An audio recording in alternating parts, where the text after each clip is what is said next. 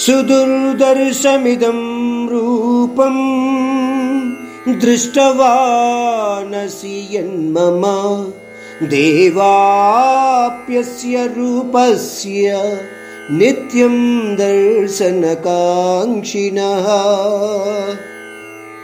సుదుర్దర్శమిదం అన్న పదంతో మొదలైంది ఈ శ్లోకము.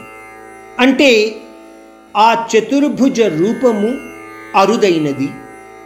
చాలా కష్టమైనది లేదా దుర్లభమైనది అని అర్థము. శ్రీకృష్ణుడు అంటున్నాడు నువ్వు ఇంతకు ముందు చూసిన చతుర్భుజ రూపదర్శనము ఇంకెవరికి అయినా సరే అత్యంత దుర్లభము అర్జున.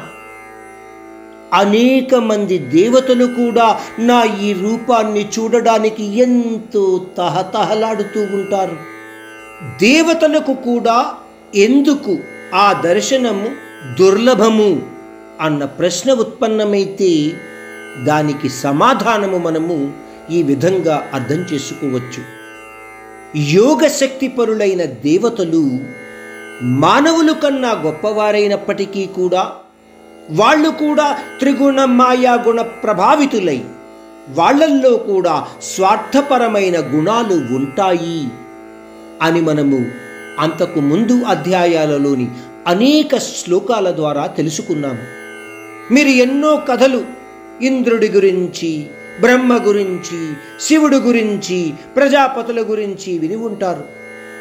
అందువలన శ్రీకృష్ణుడు అంటున్నాడు దేవతలు అయినప్పటికీ కూడా వాళ్ళల్లో కూడా నా కరుణను పొందగలిగే ప్రత్యేక గుణాలు ఉంటే తప్ప వాళ్ళకు కూడా నా ఈ చతుర్భుజ దర్శనము దుర్లభమే అర్జున.